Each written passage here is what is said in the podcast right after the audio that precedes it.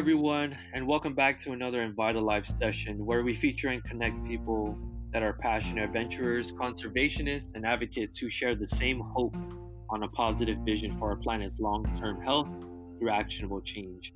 Invita Life represents and stands for a bigger purpose, serving as a global platform, a visionary drawing board for those who are ready to share their story and concern for the varying threats our planet faces.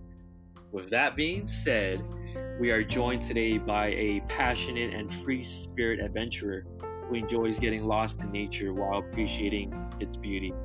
We have Jocelyn who is joining us all the way from Atlanta, Georgia. Jocelyn, thank you once again so much for joining the conversation today.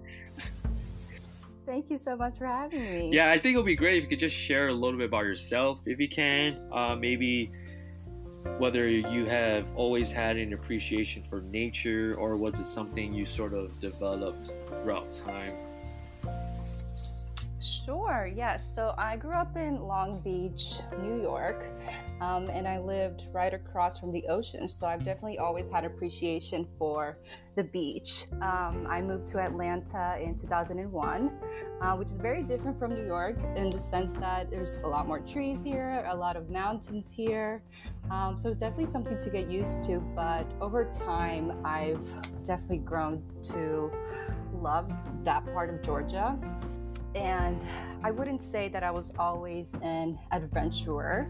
Um, I come from a Latino household, so maybe other Latinos can also relate, but I was always um, very sheltered growing up, never really encouraged to do anything crazy or out of the norm. So it wasn't until I went to college at Georgia State that I decided to just do something um, outside my comfort zone. So I went white water rafting one time in college, and ever since then, I've always tried to do something new and adventurous. And I even make it a tradition every year on my birthday to do something new. So whether that's like a new adventure or trying a new restaurant um, or being in a different city, even. Um, I've definitely tried to push myself to do new things. You said you said water rafting. I don't think I've. Can you man? I've always wanted to go. I just because I is it similar to Is it? It's like that. It's along those lines, right? Yes. Okay. Yeah. Whitewater rafting. Yeah. It's um. Yeah. It's like this big, I guess, inflatable boat where I don't know how many people can fit in but a lot of people can fit in. Maybe like eight or so. Mm-hmm um, and yeah, you're just going down rapidly down a river. I almost fell off. Did, oh no! but I did it. Um, I think some people did. I didn't get hurt though, thankfully. Yeah. Uh, but yeah, it's so thrilling. It's so much fun. It's such an adrenaline rush, though. How long? How long does it usually last for? I mean, I know you're going downstream, but like, is it? Does it depend how long? Um, I guess the route is or i mean like yeah how long does it usually last for? Um it didn't feel like that long to be honest. Um maybe it was like 30 minutes to an hour mm-hmm. but yeah i guess it would depend on the route that you go in. Um, but yeah but the one that we went to um, it felt like it went by super fast. Yeah. Like the next thing you know, it was over. uh, but it was so much fun though. So I highly recommend it. So much fun. Oh, I gotta. I for sure need to take a look into that. Um, you know, I believe that nature, you know, those types of experiences, is really all surrounding the idea of a sensory experience. You know, what am I seeing? What am I hearing, feeling, smelling, etc but you know we sometimes get too caught up in our reflective thoughts to notice. Um, for me for example i really enjoy just being out in nature. I specifically really enjoy you know hiking. So those moments when i'm on a trail and these trails are sometimes long you know especially if you're trying to summit and just go on the way top you know you tend to be in your thoughts like the entire time. And you sort of miss opportunities where you could have you know seen that bird or you could have felt that tree you know those different types of sensory experiences um, so i would love to hear of a time while you were in nature where you sort of felt a deeper understanding of not only yourself, but also developing a more profound respect for protecting the beauties of nature. Yes. Um, so, one example I had was I went up hiking to Stone Mountain, which is a very popular mountain here in Atlanta. Um, and I remember just thinking, you know, I just want some time to myself because I'm an introvert. So I just crave those moments by myself. Um, so I remember hiking up the mountain. I didn't want to listen to like any music at all. I just wanted to be like lost in my thoughts and really just appreciate um, like the mm. sounds of the birds and like the rustling of the trees and I went up the mountain, and for anyone that knows the mountain, there's like this really steep part, and like once you overcome that part and get all the way to the top, it just feels like you just conquered the world. Um, so I remember just getting to the top and just sitting down and really just looking at the view and just thinking like this is just so gorgeous. Like this is God's creation, and it's our duties here to really protect um, our environment. And that really brought some um, awareness to me. Um, I remember. And another instance that I had that feeling was when I went to Costa Rica, actually. Um, last year, I took a vacation there and I went ziplining, which is on my bucket list for like the longest time. And ziplining through like the top of like the jungle in Costa oh, Rica, oh, wow. I, it was just the most serene moment in my life. It's just me and nature, no one else. I did not see anyone else. It's just me zooming through. Well, it wasn't even going that fast. It was slow enough that I could like appreciate, like, wow, this is so amazing. And Costa Rica, I feel like, does an amazing job at um, sustainable like ecotourism. So I was learning all of that like while I was there and thinking, wow, like this is the beautiful world that we live in. And no matter where you go, whether you're just traveling to a different country or even in your local city, like it's our duties to protect it because it's it, it affects our health. It affects everything. It's our duties here on this earth to really um, protect where we live and where we travel to as well. That's oh, I, I absolutely agree with you, and that's a great segue to our next question. But first, I just want to share. Um, an experience of mine as well. So I mentioned that I really enjoy hiking, and when I first got into it, um, it's when I was back home, and back home uh, we don't really have uh, yeah maps. You know, we can't just bring out a map and you know we'll know where to go. It's sort of like you need to know the land. So basically, mm-hmm. that's where I sort of developed this really deep respect and appreciation for understanding the land and being able to know how it can benefit you. Because i mean if you don't have a sense of direction you know you turn to the elements to sort of be your guiding you know your guiding lights and to get to to get you to where you need to go. So we went hiking. I was with my cousin and we were literally in the jungle. Like we were literally lost and because this was a new trail that we never we, neither of us have been on. And so we just wanted to you know try try our look at it. Um, we got lost we were lost for maybe a couple of hours and you know we were like okay we need to figure something out.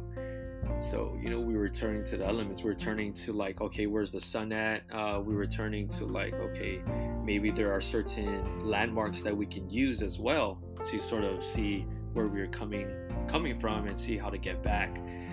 But we ended up at this most breathtaking waterfall. Like I don't I don't even know it even existed. And I've I've lived, you know, like in that area for the longest time and I visited that area like quite frequently and I was just surprised that we never came across it.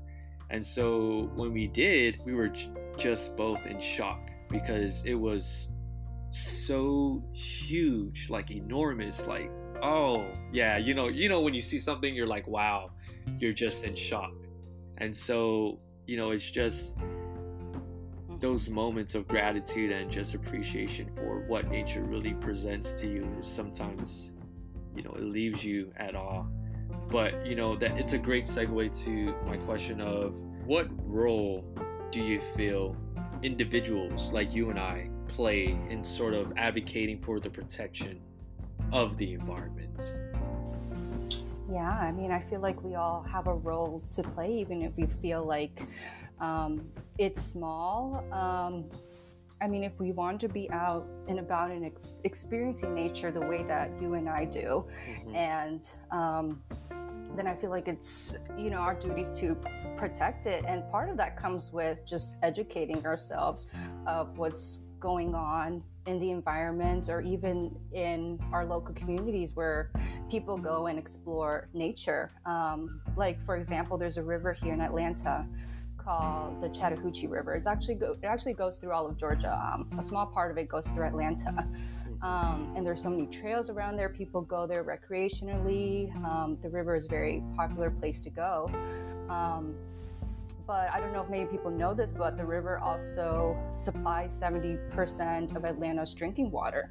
So if we're not protecting it, we're harming the drinking water that we potentially um, you know that we drink so it's our responsibility to not only educate ourselves about you know the places that we go recreationally but how it affects us and i think once we gain that knowledge uh, we have a better understanding of like wow maybe i should be doing my part or maybe when i go to the river i need to make sure that i don't leave any water bottles behind or any trash behind or make sure i don't disrupt nature in that sense. So i think that's an important part of it is that each one of us should know that how the places that we live around us affect us and affect our health.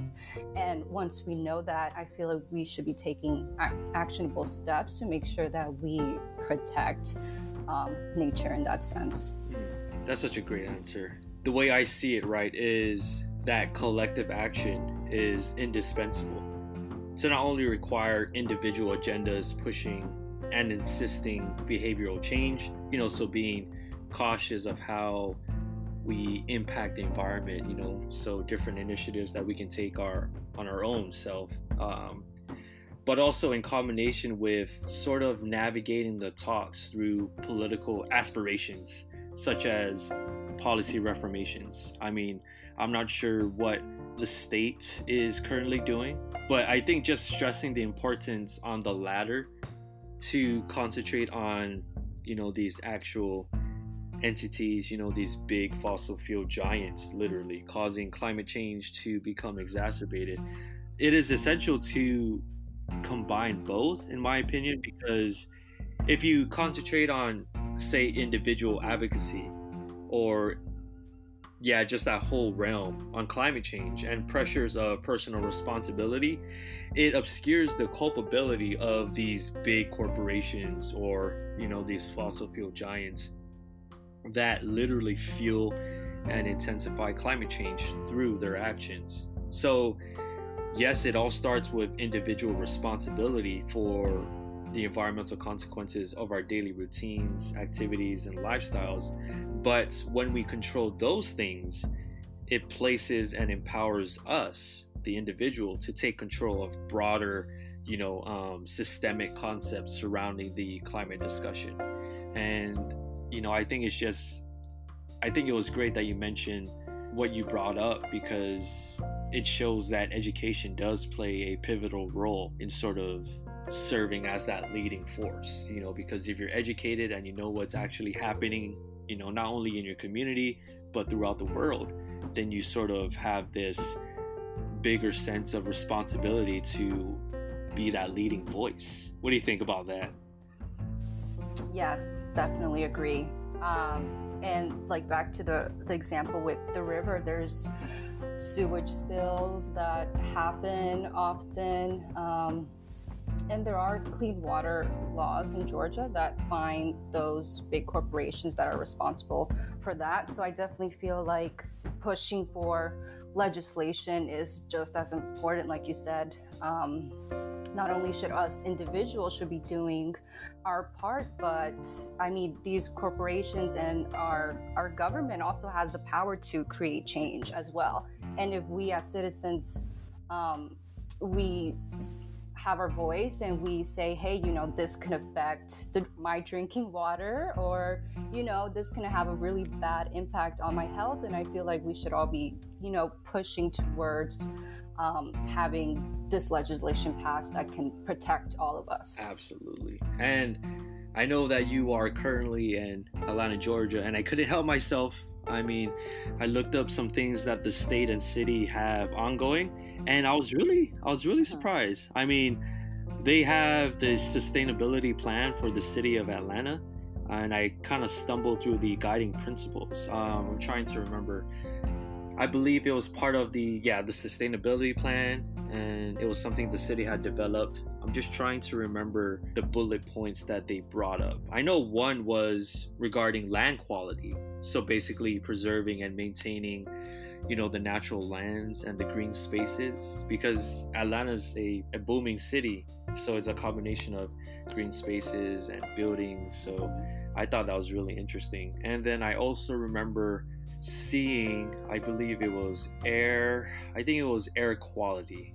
Air quality. And you know, I'm pretty sure it concentrates on protecting the health of its citizens.